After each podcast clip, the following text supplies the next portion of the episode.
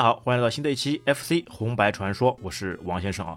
那这一期我们要来一个重磅的节目，这一期我们说的节目呢是家喻户晓的，跟魂斗罗齐名的那个双截龙。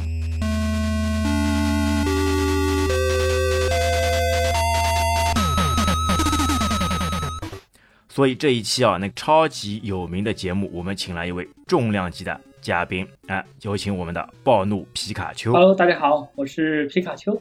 哎，皮卡丘啊，他其实是一位那个热心观众，他听了王鑫的节目以后呢，觉得哎深有感触，想想之前一起玩过的这些场景啊，哎，非常那个意犹回味，所以啊，他非常主动的找到我们啊，他说哎。所有的游戏他都能通关，而且大多数的基本都可以无损或者是一命通关。哎，他说有没有机会啊来参加一下这样的节目，把他的这些技巧啊、感觉啊、怀念啊都跟大家来分享一下。啊，所以我们这一次啊就请到了这样的一位大神。我们首先来请他那个介绍一下，哎，皮卡丘，你那个高手这个打游戏打到什么程度啊？其实，嗯、高手跟普通玩家的区别就是，你通关之后，你还会不停的花时间，然后继续继续打这款游戏，哎，不停的打，反复的打，直到把每一个场景啊、人物啊之类的，哎，全部都记住为止，哎，等你完全的打熟了，你就可以说是大神了。哎呦，像我们普通玩家，哎，谢天谢地，终于能通关了，终于能结束这个煎熬了，万天欢喜啊！大神就不一样了，他打通仅仅是开始，还要不断的钻研，对吧？把每一个细节、每一个小的那个技巧，全部都要钻研清楚，这才是真正的大神。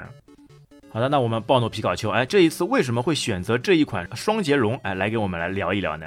你是对双截龙上面有什么特别大的情怀，还是哎这个技艺非常超群呢？嗯，其实我的话是对双截龙这款游戏，嗯，就是打的比别的游戏要更多一点吧。我是特别喜欢这款双截龙的，它不仅就是那个二代和三代，其实我都是打的特别多的。然后这两款有两两代吧，我都是特别喜欢的。它那个无论是打击啊、音乐啊之类的，都特别的有代表性。哎，对啊，这打击感、手感，然后还有这种对吧，背景声音这种配合都是非常。啊，就跟魂斗罗齐名的嘛，确实是，那打打起来这个感觉确实是非常好的。那么，因为双截龙是一款大作，简简单单一期节目不能完整的表达完双截龙带来的体验，所以本期节目会分为上下两期。第一集我们会聊一下双截龙一代和二代的故事，那么下集将会是双截龙三和四的故事。那其实像你刚刚说的啊，你双截龙打的是二代跟三代。对吧？其实总共那个双截龙呢，就目前来看啊，正传上面啊，就差不多就是有那个四代、一代、二代、三代和最近出来的那个四代。它那个一代是单打的游戏，我也是有玩过的，但是玩的不多，因为我个人的话是更喜欢跟小伙伴一起打，所以我打的是二代和三代比较多。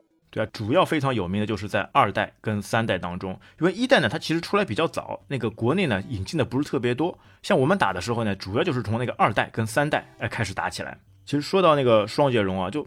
特别感觉，因为你像魂斗罗或对吧，或者是沙罗曼蛇这些东西呢，都感觉是在遥远的外太空，或者是跟外星人来作战，对吧？但双截龙这款游戏呢，就感觉就是真真实实啊，就感觉是在这个身边发生的了。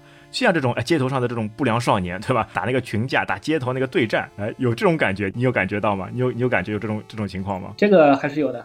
而且他那个招式也特别跟街头打架特别的像，比如双截龙最经典的那个招式，哎，就是那个可以把别人抓了别人的头发，然后打他，哎，这个就特别符合街头小混混的打架哎，对吧？哎，肚子上先踢一脚，哎，直接捂着肚子，然后就抓住他头发，哎，然后对吧？你可以用你的肘部去那个肘击，或者是用你的膝盖去顶，哎，然后再把他踢飞，哇，这个招式真的是非常有趣的。哎，其实我感觉到抓头发还有一点好玩的，就游戏里里面嘛，有的时候会出来一些那个光头，哎，他没有头发的，但是呢，在这个招式上面呢，他一样，哎，连光头他也可以抓，哎，这个就非常有趣了。哎，我理解的话就是光头，哎，有可能是抓着耳朵之类的嘛，哎呦，抓，哎给他抓住对哦，哎，往头打嘛。哎，没想到抓着耳朵也是可以，对吧？哎，像这种宫里面的这种娘娘什么的，哎，抓着这个耳朵，哎，一样啊。嗯，那其实说到这个街头，不得不说到那个这款游戏的这个策划者。因为这款游戏呢，其实是那个 Take North 这个公司来那个制作的，但是他的那个制作这个策划人啊，他其实是谁呢？是那个岸本良久。哎，你知道这个人大有来头？你知道他以前是干嘛的吧？呃，这个还真不清楚，这个要请王先生说一下了。哎，这个岸本良久啊，他之前呢就是混那个社会的，就是古惑仔啦。他只要小的时候，他就年轻的时候啊，就是因为那个爱情问题。哎，从而遭受那个刺激，从而后面呢就开始走入这个邪路，就是在街头上面鬼混的了。所以他之后又创作出来的这些游戏呢，就全部都是有这种暴力倾向的。哎，可能跟他的这种出身啊、这种经历有关。而且呢，说到另外一款一款游戏，是他那个双截龙的那个前身啊，大家一定都知道的，就是在那个一九八六年出品的那个热血硬派，就热血系列了。啊，对的，热血系列其实我也有打了很多的，包括热血足球、热血篮球、哎热血格斗。热血新纪录都是热血系列嘛，都是在高校当中，对吧？一群不良少年，哎，怎么样通过自己的这种热血的这种作风哦，去赢得一场场比赛的胜利？那其实它前身呢，就是一九八六年的这个热血硬派，它其实呢也是一个格斗那个横版过关的游戏，对吧？它是先创建了这一款游戏，那之后呢，因为他们这个公司嘛，之后想往那个北美发展，就觉得日本的这种风格嘛，日本这种校园街头风格嘛，有的时候美国那边美国佬那边不太喜欢。哎，他想有没有什么办法改变？哎，那正好有一个契机啊，他发现哎，因为在热血硬派里面嘛，有的时候一些小混混什么的会拿着一些刀啊、一些棍子啊，会拿着一些兵器过来，但是呢，有的时候呢，他们被那个主角打打倒以后嘛，那个一些武器嘛会掉在地上，哎，那这个岸本良久。哎，突然你有一个想法灵光乍现，就如果有一款游戏啊，可以把他们这些打落的武器再拾起来，再攻击敌人，那是不是会特别有趣呢？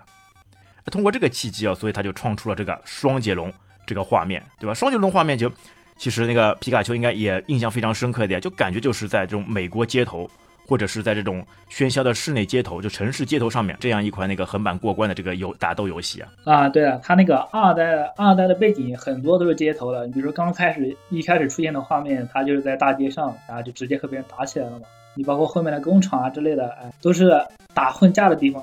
哎，对啊，就是这满满的这种街头风嘛，哎，所以就是前面说的嘛，就是古惑仔这种风，对吧？而且其实说到那个 Token Noise 这个公司哦，它这个也是有一些背景的，它之前呢成立于那个一九八一年，就和当时的那个很多游戏公司一样了，它也是从其他这个游戏公司里面挖人，哎。那个岸本良久之前呢，在其他一个公司里面的被那个 Tokenos 挖过来了，然后呢，他在里面呢沉寂了四年之后，就开始开发了这款那个热血系列这个游戏。热血游戏开发好以后呢，就两年之后，他开始主打这一款双截龙。那其实说到这个双截龙啊，这个名字啊也是非常有含义的。哎，皮卡丘，你知道这个为什么他会取名叫那个双截龙吗？我听说好像是跟那个什么李小龙那电影有关吧，包括那个三代的人物啊，做的也都跟电影的人物之间是有参考的吧？哎，对的，因为双截龙嘛，就双截，它当中有个截，又有个龙，它是什么呢？它就是那个，因为之前啊，岸本良久啊，他非常迷一个人，就是那个布鲁斯利，就是那个李小龙，所以呢，他在那个游戏的主人公里面，一个是叫那个比利利，一个是叫吉米利，就两个都是利，就跟李小龙那个名字是一样的了，他就是参考李小龙的原型。创造了这两个主人公，而且呢，他们的那个使用那个拳法嘛，就叫那个双截拳。李小龙那个叫什叫什么？叫那个截拳道，哎，所以他又把当中的一个截哎又拿过来了，然后是两人对战的嘛，所以就叫双截龙，对吧？所以这个第一代的时候，你 FC 出第一代的时候就被人骂死的，你明明是个单人游戏，你凭什么说双截龙呢？哎，就非常有趣的了啊。其实岸本良久刚开始创造这个双截龙的时候，里面很多这种敌人的角色什么的，都是参考了那个李小龙那个电影，那个电影就是叫那个《龙争虎斗》，就里面那那个 Ripper 或者是那个 Williams，就两个 BOSS 的那个名字啊，都是参照这部那个电视剧里面。所出来的，而且这里面还有一个插曲啊，就他除了迷上那个李小龙，对吧？他另外还迷一个东西，是那个疯狂麦克斯。所以当时哦，就还有一款游戏，就这个北斗神拳。哎，这个你知道的吧？啊，知道，玩过一点。哎，就北斗神拳这个游戏，我们本身就不说了，它好像就没什么花头的呀，就是一个拳一一个脚，然后横版也是横版过关。但它那个呢，就是正常我们横版过关嘛，是从左往右打，对吧？它那一款呢是从右往左打。印象最深的就是它那个跳跃，它一跳就跳到那个屏幕上端去了，就弹跳力太好了。但是整个剧情啊、游戏手感啊，这个就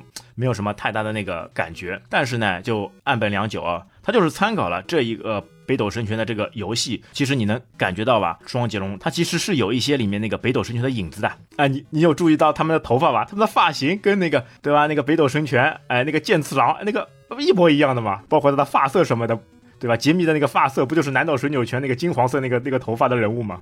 这个我还真的不太清楚，我一直以为他那个红白地的进行限制嘛，就是一个蓝一个红嘛，一般都是呃 FC 的标配都是红蓝两色。哎，对啊，红蓝两色。哎，其实双截龙啊，这个。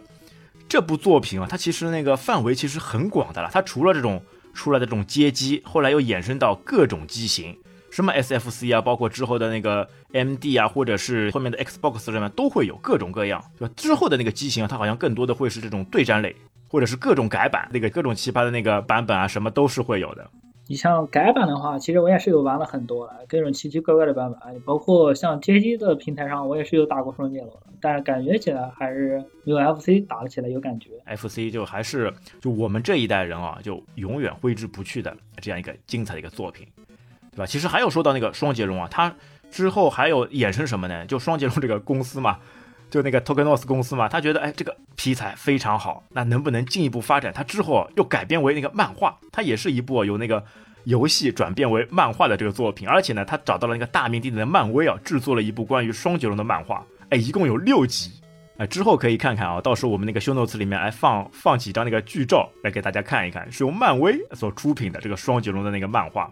哎，那之后呢？它其实出过那个动画版本的，这个你有看过吧？动画版本，一九九三年的时候出的那个动画版本，名字叫那个《双龙记》，你还有印象吗？这个我倒是没有了解的太多了。哎，之前啊，你在你小时候的时候有没有听到过这样一个叫那个小神龙俱乐部？哦，这个我倒是知道，小神龙俱乐部，而且他后来好像是有一个那个固定的人物形象的。哎，对啊，有有有条小是就是小神龙嘛。有哎，对，有个小神龙，对吧？他这个那个动画片呢，就在一九九三年的时候啊，就在那个小神龙俱乐部里面播放，名字就叫做那个双龙记，对吧？它虽然说的剧情跟游戏里面是跟 FC 游戏里面完全没有关系了，但是它就这个人物的这个样子啊，创造出两个英雄角色，哎，也是一样除恶扬善。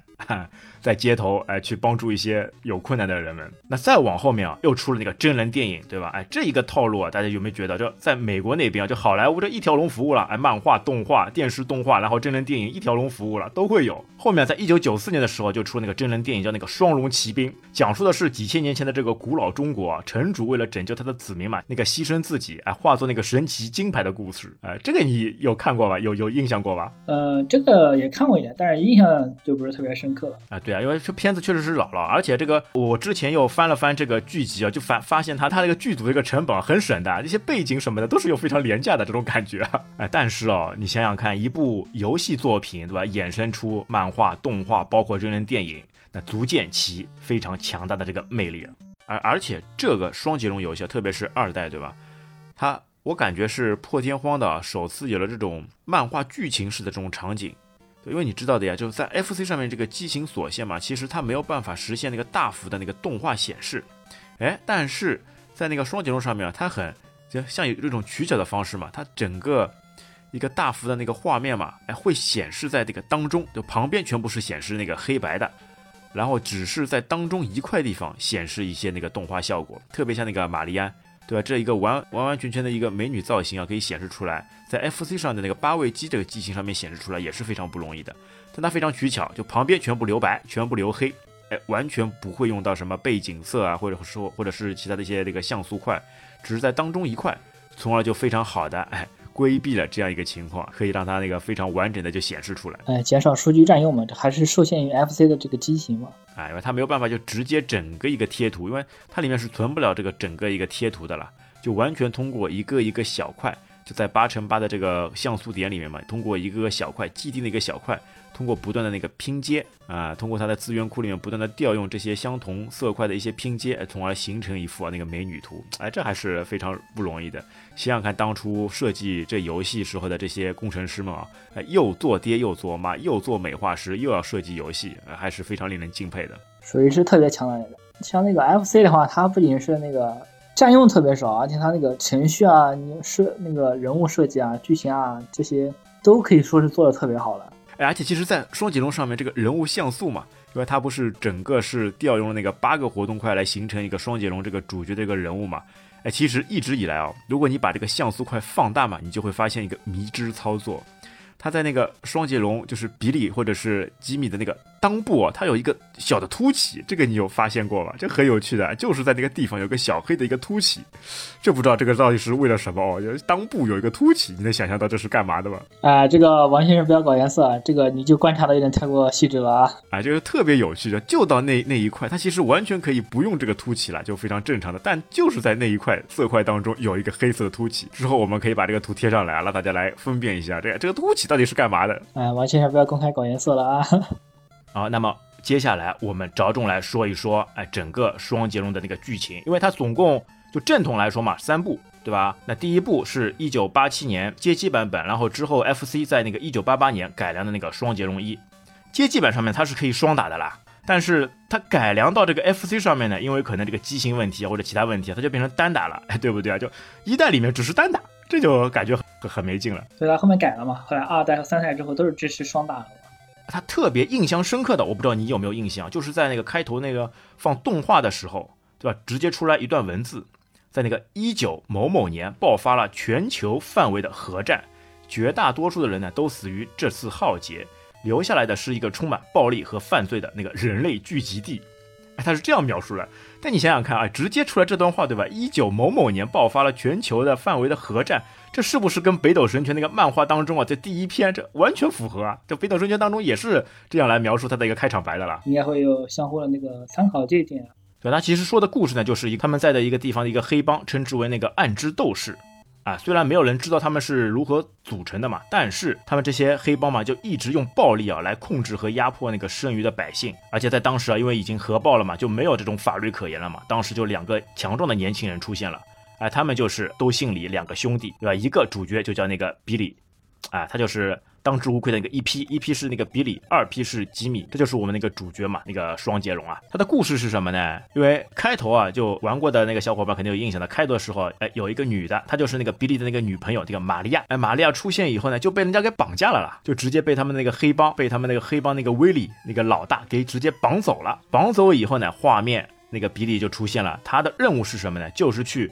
解救他的女朋友，从而整体把整个那个黑帮的老窝给全部铲除掉。哎，但是其实你知道吧？到最后这个关头啊，他所有的 BOSS 打光以后，对吧？哎，最后又出现了一个隐藏高手，他最后打出来呢是他的兄弟，就是他的吉米啦。哎，你觉得有趣吧？他最后打到的是兄弟，那就说明是什么呢？是他的兄弟啊，就吉米哦，派人把他的女朋友给绑走，最后就两个兄弟呢就相互对战。哎，当当那当然啊，就两个因为是两个兄弟嘛，所以他们那个实力呢不相上下。经过一番苦战以后啊，哎，比利终于把那个吉米给打败了。打败以后呢，终于看到那个玛利亚。哎，这个场景，最后这一关的场景，你还有印象吗？就玛利亚还是在一个非常好的这个房间里面，对吧？哎，有大床，还有猫咪，哎，还有一些那个装饰。哎，这样一个场景当中，那个玛利亚直接冲出来就抱住那个比利啊，两个人就抱在一起。哎，然后哎，游戏结束。这样一个场景，你你有没有感觉，就很多这种英雄救美的游戏啊，到最后啊，哎，对吧？英雄抱得美人归，就感觉还是非常甜蜜的。哎，最终那个付出的一些艰辛啊，没有白费。他这 FC 感觉好像很多剧情都是这样的，反派为了一个女人，最后直接葬送在主角的手下嘛。哎，对，关键呢峰回路转，那最后不是两个兄弟就大打出手嘛？哎，之后啊，就好像想通了。哎，那个吉米被他的比利打败以后呢，就想通了，两然后呢，两个兄弟呢又重归于好，这就很狗血的剧情了，对吧？你抢好了女朋友，抢好了，你也本来也想跟玛利亚，对吧？就发生些什么关系，结果打一战被打败了，哎，就全部都释怀了。这俩兄弟也蛮厉害的嘛，啊，而且就因为他们的释怀，所以就有了后续的这个剧情，要不然两个两兄弟就一直，对吧？一直反目成仇，那就没有后面什么事儿了。哎，重归于好了，才有人双，才有了那个双打了吗？哎，那皮卡丘，你来说说看，你打一代的时候，你的这种感觉是怎么样的？它的一些这种作战方式啊，或者是这种打击感啊，哎，跟以前玩的游戏啊，肯定是有非常大的区别。那对于你来说，你第一次接触到这个一代的时候是什么样的一一种感觉？它这个一代的话，其实打那个打斗感啊之类的，其实做的并不好，但是它有一个那个比较特别的机制，它就是那个有一个升级的机制。啊，对，升级，你到后面升级了以后，然后就可以解锁新的招式了，啊，就可以用新新的招式来攻击敌人。哎，这一个技巧好像在其他那个游戏上并不多见，好像是双截龙首创的。你有感？你要说升级有技能的话，你包括像那个卡普空出的那个街头快打也是有的。它那个升到第四级之后，然后你可以有新的技能出现的。这款游戏当中动作游戏嘛，它还加入了一点那个 ARPG 的一个要素啊，直接在战斗当中升级。就你打敌人嘛，敌人被你打中一拳，你可得二十个点，然后踢中一脚可得十五个点，对吧？当经验那个超过九九九点以后呢，就可以升级，然后升级以后呢，你的招式啊就逐渐开放了，就各种招式就更加多了了。就比如说你原本是没有背包的，你升级到以后呢，就开始有背包，或者升级到后面呢，就开始有旋风腿这样的一些招式。那一代里面你发那个绝招发旋风腿什么的，操作方式跟后面几代有区别吧？也是 A B 两个键一起按的了。对，是 A、B 两个键一起按，但是你要说放的话，我个人感觉还是那个一代的要难放一点。到二代的话，其实我是把握比较大的，是能分别放出那个旋风踢和吸和那个吸顶。哎，对，对，会有都会有不同的，但一代不行。所以总体来说，那个一代上面啊，这种整体的这种操作手感啊、打击感呢，就并不是太好。而且呢，这个整个关卡啊，有很多这种 bug，就打起来就不是特别有感觉。但是呢，它非常新颖的这种 ARPG 的这种过关形式啊，就包括这个整体的这种画面什么的，还是非常不错的。哎，所以就隔了一年啊，那个双截龙第二代，哎，FC 版就是在一九八九年就搞出来了。而且它搞出来呢，有一个非常厉害的这个情况，就。等于是这个 Take Noise 这个公司嘛，就觉得一代哎出品以后呢，反响还是挺还可以的，那他就想办法要继续那个搞钱，他就找了那个岸本和久就几个人啊，就让岸本和久再找三个人，就总共四个人啊，花了三个月的时间就把这一款游戏给做出来了。而且第二代的时候呢，这关卡也变多了，总共有九个关卡了。那第二代的剧情呢，也是其实也是啊，在那个一九某某年暴力统治的这个纽约城市街道啊，这次就明确了是在那个纽约城市街头。那这一次呢，哎，先出来的呢还是那主角那个女朋友，还是比利的女朋友那个玛利亚，她结果呢就直接给敌人上手的时候就直接给敌人给杀死了啊！就某些版本里面，某些街机版本里面好像就是这个敌人直接拿枪，哎，直接把他的女朋友给射杀；有些版本里面呢就直接上去就把直接把他放倒，然后尸体都拖走啊！那这一次啊，就两个兄弟啊，就为了给女朋友报仇啊，又开始只身前往去去去那个闯关了，这就是。双截龙二代的故事，而且双截龙二代呢，它有个副标题，就叫那个复仇。其实官方的这个说明书呢也是非常那个详细的，它里面有很多这种介绍啊、配图之类的。它就商当中呢就非常明确的就说到了这个剧情嘛，就承接了那个第一代的内容，讲述的呢就是那个双截龙兄弟啊消灭那个黑武士这个组织之后啊，哎又碰到一个新的神秘集团的那个崛起，对吧？他们就杀害了他的那个女朋友玛利亚，引发了那个双截龙兄弟啊就愤怒那个追击。那主要说的呢，就是他们那个最大那个敌人啊，就是那个宿敌啊，那个幻影战士出现了。他带了一帮子人，二人啊合力击败了这个幻影战士之后呢，哎，有趣了，他就直接一个过场动画就会出现。那个幻影战士啊，在临终前留下了一段那个令人深思的那个遗言哦，哎，如果双龙诚心的祈祷，天使将会降临人间。我们打那个的时候呢，其实都是日版的啦，就根本不知道他说的到底是什么，就直接跳过去了。其实现在回想起来来看了，看了这句话，我还是没看懂到底什么意思。他说这句话到底是干嘛？还是揣测不出他到底是什么什么那个线索。但是呢，剧情再往后面哦，就看到那个玛利亚，她不是已经死了吗？哎，突然之间，天使好像就真的现身了，可能就是验证了那句话哦，就知道他们诚心的祈祷，天使降临人间以后呢，就让那个玛利亚复活了。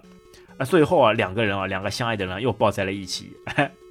那这个就也比较有趣的吧？一直接从一个街头的这样一个现实派的混战，哎，直接变直接升级为一个玄幻剧了啦！哎，人死还能复生，哎，那是不是特别有趣的？那你接下来来说说看，你二代这是你拿手的哎这款游戏，你的那个操作体验上面有没有什么一些不一样呢？二代它那个打击感和手感的话，比一代。提升了特别多，二代打起来就已经很流畅了，包括它那个攻击方式啊和那个敌兵的种类啊，其实都比一代做的要更好。你觉得它那个出拳对吧？哎，左勾先先是左，先是右拳，后面是左拳，然后。第三拳他会有的时候会接一个那个上勾拳，哎，这一个套路打起来是不是特别的爽快啊？对他不仅是拳，他那个腿也是交替攻击的。你仔细看的话，他那个腿也是可以交替攻击的。哦，腿也是有交替攻击。哎，其实这上面有一个诟病，我一直打起来就感觉，因为他这个键嘛，就正常来说，我们如果按 A 键，它是出拳就一直出拳，然后 B 键出腿就一直出腿。但在二代上面呢，它有一个非常反人类的这样一个设计了，就你要是看你的面向朝哪里，对吧？如果你面向朝右边的话，对吧？你 A 是出拳。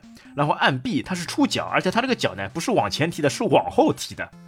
哎，但是当你转一个方向以后，这个又变掉了。哎，这上面你来给大家介绍一下，它是怎怎么怎么一个改变方式的？你按了 A，它并不是一定就是出拳，它有的时候会变成出脚。我打二代的理解就是 A 键和 B 键，然后那个把人物想象在 A 键 A 键和 B 键的中间。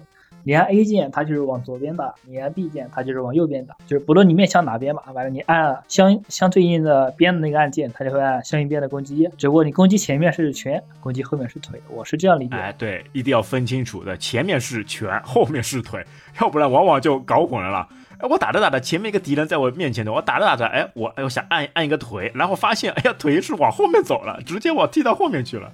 这个上面就有一些啊反思路，一定要想想清楚怎么来操作这样一个方式。哎，还好吧？其实像你到后面三代的话，它就这个这个问题就已经不存在了。三代的话，它就是全是拳，腿是腿了。啊，对，三代就非常理得清了，对吧？但二代上面呢就非常有趣，我不知道这个作者那个时候为什么是这样设计的，就，哎，你出出拳出腿，你往一个方向嘛得了，它还会反过来。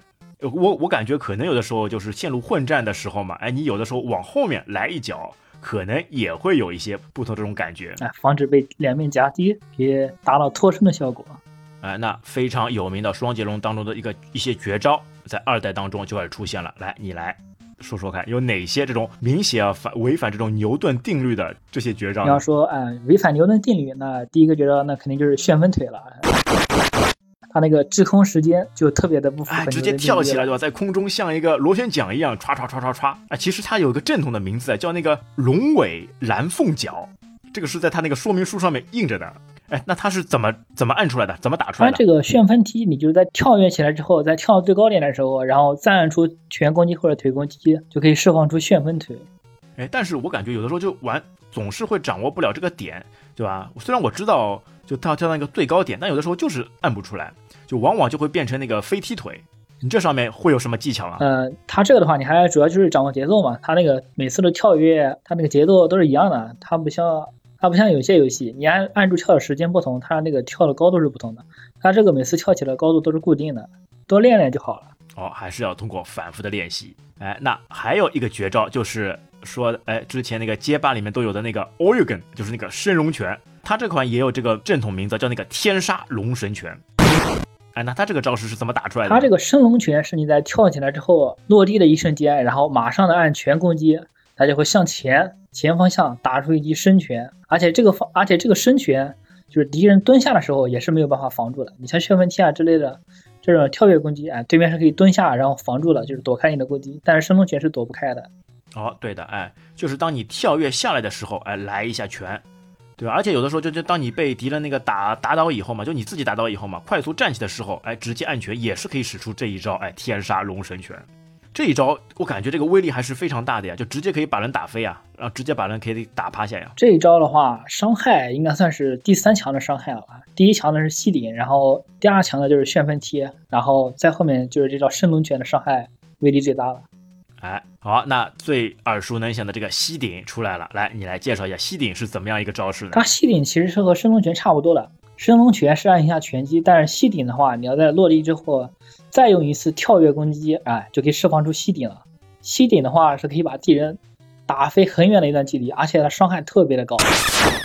哎，对啊，而且有的时候它因为地形问题嘛，在某一些比如悬崖的地方嘛，你使用一个吸顶，直接把人把敌人给顶飞，哎，直接摔下去，那直接就干完了，这打都不要打了。因为正常来说呢，它这都是有那个血量槽的嘛。虽然你在那个画面里面看不出来啊，但是它其实在后台那个计算当中嘛，都是有这种血量的。就每一个敌人嘛，你可能一套连击拳，对吧？左拳、右拳、勾拳，把敌人打倒以后呢，他并不会死，他会马上再站起来，再继续向你攻击。但他当他全部那个血量耗完之后呢，他才会一个闪动，闪动以后呢，就完全就被被你消灭了。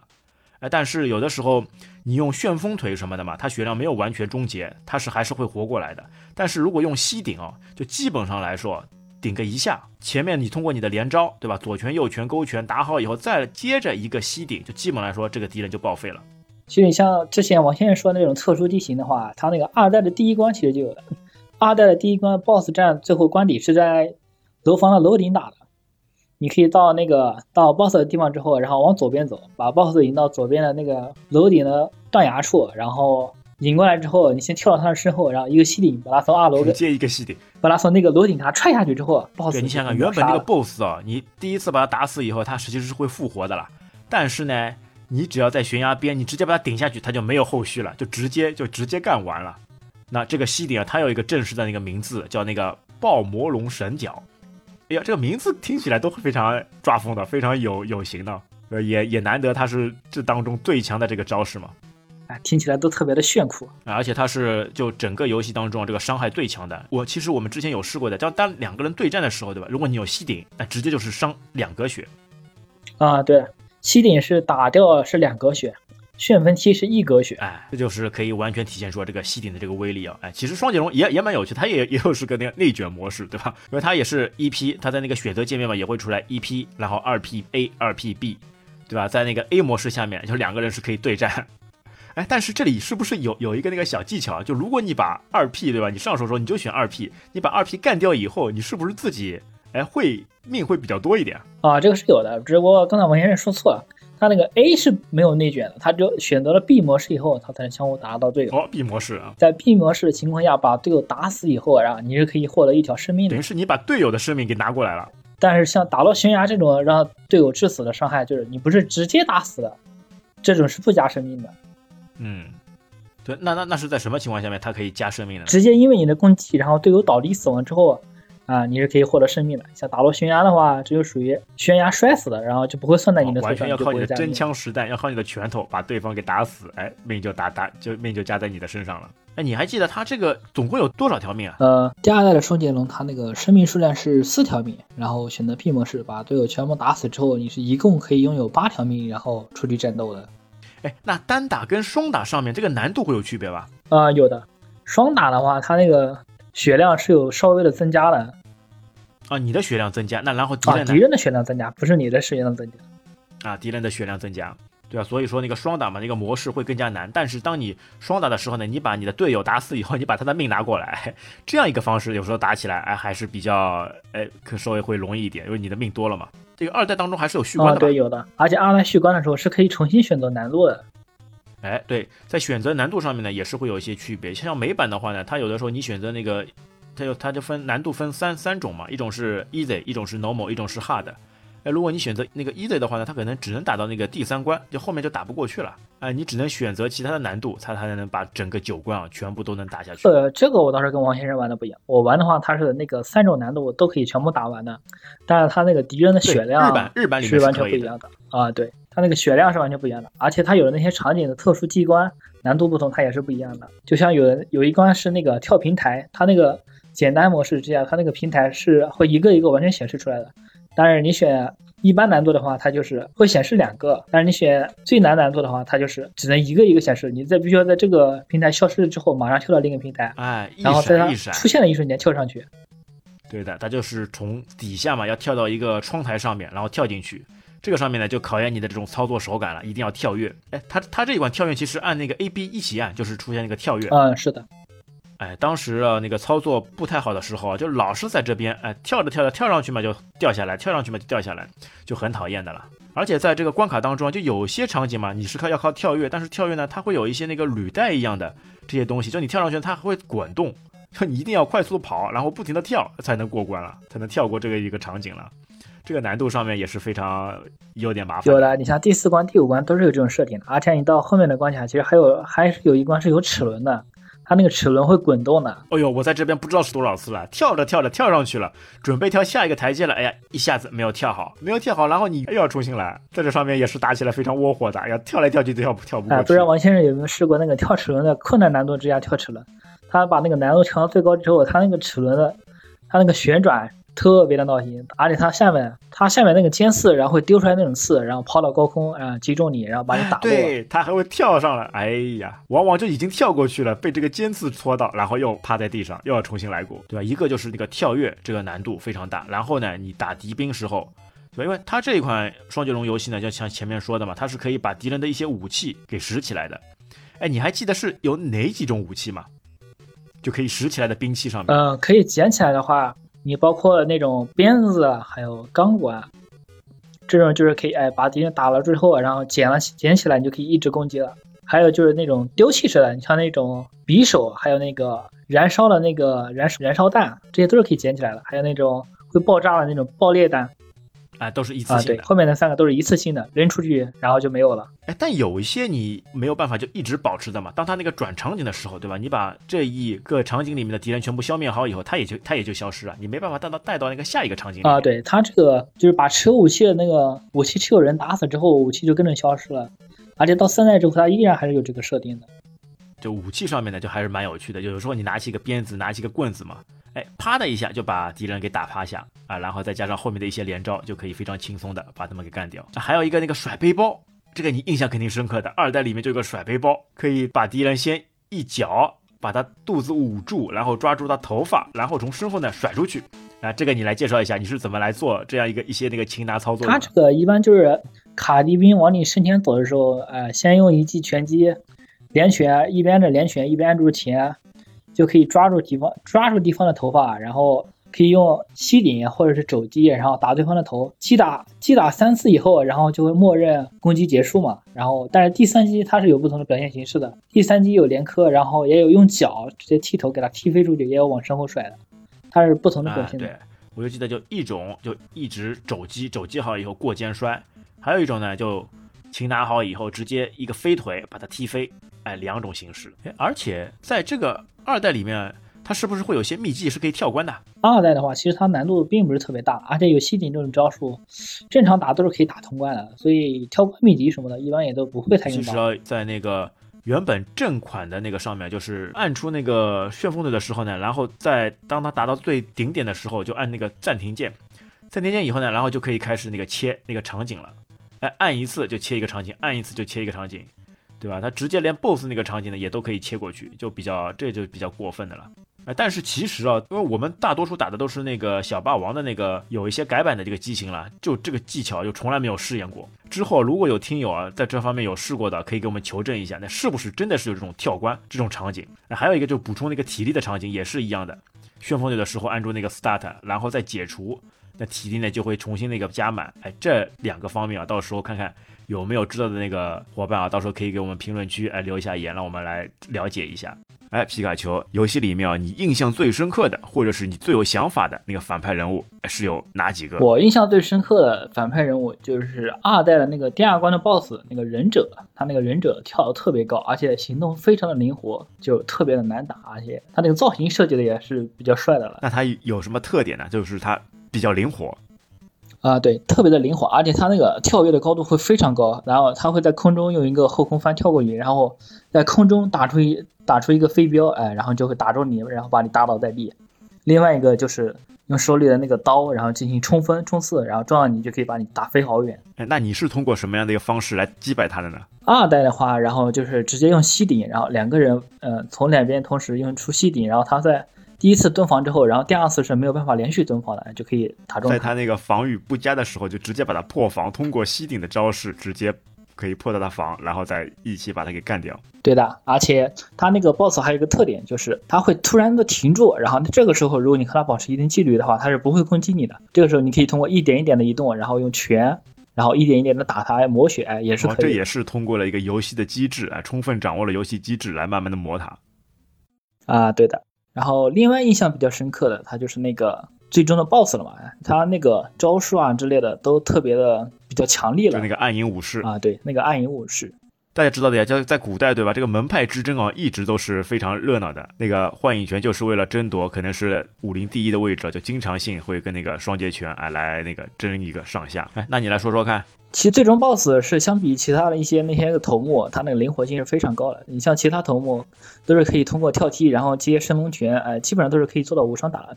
但最终那个 BOSS 的话，他是在起身之后，然后会不停的通过后翻滚，然后躲开你的攻击，然后从远处直接一个旋风掌，哎，从空中打下来，可以直接打掉你的三个血，特别的痛。而且另外他还会隐身，哎，就是在隐身的时候过来攻击你，这个非常不好的躲。哎，而且你之前对付那个普通的那个士兵嘛，那那种擒拿什么的，这种对于那个 BOSS 来说嘛，就完全失效的，因为你根本没没有办法去抓住那个。啊，对了，所有的 BOSS 都是不可抓取的。你包括像那个有一个小兵是手里拿了两根棍的那个武士，也是不可以抓。手里拿着两个棍的，是不是我们说的第三关那个老陈那个师兄弟啊？对的，在第三代的时候，他其实是有介绍的。然后老陈说：“你杀死了我的兄弟，然后我要向你们复仇。”打赢之后，然后老陈加入了队伍。这个好像他的名字啊叫陈太梅。而且呢，他那个造型什么的就比较像，哎，比较像成龙，哎，就这个感觉吧。他那个发型啊，或者是从他那个身材来看，就比较像成龙，哎，有有点这种感觉啊。对而且他那个攻击方式感觉就是也特别的轻盈嘛，啊，一个就是从空中一个空翻，然后打你一下；另一个就是下，嗯，蹲下然后扫堂腿，啊这招数都还是比较特别的。哎，像扫堂腿什么，这不都是中国一些那个武林的一些绝学吗？而且他这个人物啊，他之后在那个一些街机版本里面，就一些对战的，对吧？就格斗对战人物啊，就更加形象了。他这个完全这个形象就放大以后啊，就看起来就完全像像就成龙这个样子，而且他腰间会别着一个酒壶，哎，像不像就醉拳里面那个成龙那个造型了？哎，其实整个这个反派里面啊，其实是有一个女战士，哎，你还记得吧？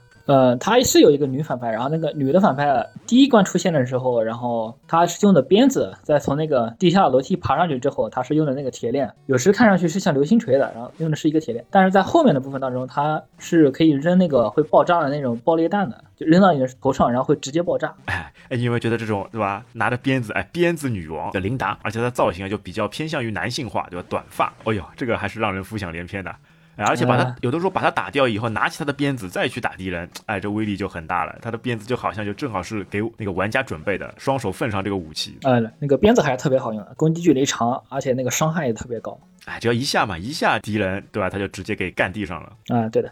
而且所有那个 boss 里面就有有一个那个大大头 boss，应该应该是叫那个阿波波，哎，他这个 boss 呢也比较有趣，对吧？那头跟身体都是一比一比例的，那头非常大，哎，其实，在那个之后的一些版本里面啊，专门有介绍过这个 boss，他其实不单单的是头大，因为他是练的是一种那个硬气功啊，他把气放到哪里哪里就可以大，放到头就头大，放到胸就胸大，放到腿上就腿大，放到哪里就哪里，他这个形象还是比较深刻，比较那个映入人心的。呃，之后在一些那个对战类啊，它这个 BOSS 还是作为一个非常主要的那个输出点，呃，可以来供玩家选择来那个对战。它这个 BOSS 吧，其实阿波波在二代的话，它那个招式跟那个面具男其实很相近的，但是面具男是抓取你，然后把你拎起来打住的，然后阿波波是直接把你往背后扔出去的，就是把你抱起来，然后从过肩摔了，属于是直接把你从身后扔出去。所以有的时候看看这些 BOSS 啊，他们感觉反而比那个主角啊这种。对吧？这种形象啊，这种招式啊，会更加丰富。但因为他们是反派，所以最终呢，都是敌不过主角的那个双手。二代的他现在那个场景设计还是比较可以的。你包括他有的那个跳跃的部分，有一个池塘，我不知道王先生还有没有印象？哦，对，那个池塘，哎呦，很很难跳啊！你跳的不好，你掉进去，对吧？你就直接伤一条命了。他那个是分成两排的，上面的话它是只有一个梯的，然后下面的话它是好几个单独的小的。它那个双节动的设定是不会有水的，然后就是你只要跳到水里面，哎，就损视为直接损失一条命。哎，在这个在这个上面啊，那那个时候跳跃功夫没练好的时候呢，还是会损失很很多条命的。而且整个在这个游戏当中，就还有一个比较有趣的是什么呢？它有那种就提示你有有有一个手势，对吧？叮叮叮叮，哎，提示你往哪走，像一个指南针一样，告诉你现在往前了，现在往上了，或者是现在往下了，哎，比较有趣，直接出来一个手型图标。哎，这个我就特别的印象深刻了。我记得我第一次玩的时候，然后他那个第二关，第二关你从阶梯上跳下去之后，然后对面是有两个敌兵的，然后把敌兵打死之后，他有一个手是向下指的，那个手的位置刚好是在悬崖上面，我以为是要从悬崖上面直接跳下去，哎，当时就死了，那就死了，哎，属于是第一次玩没经验了。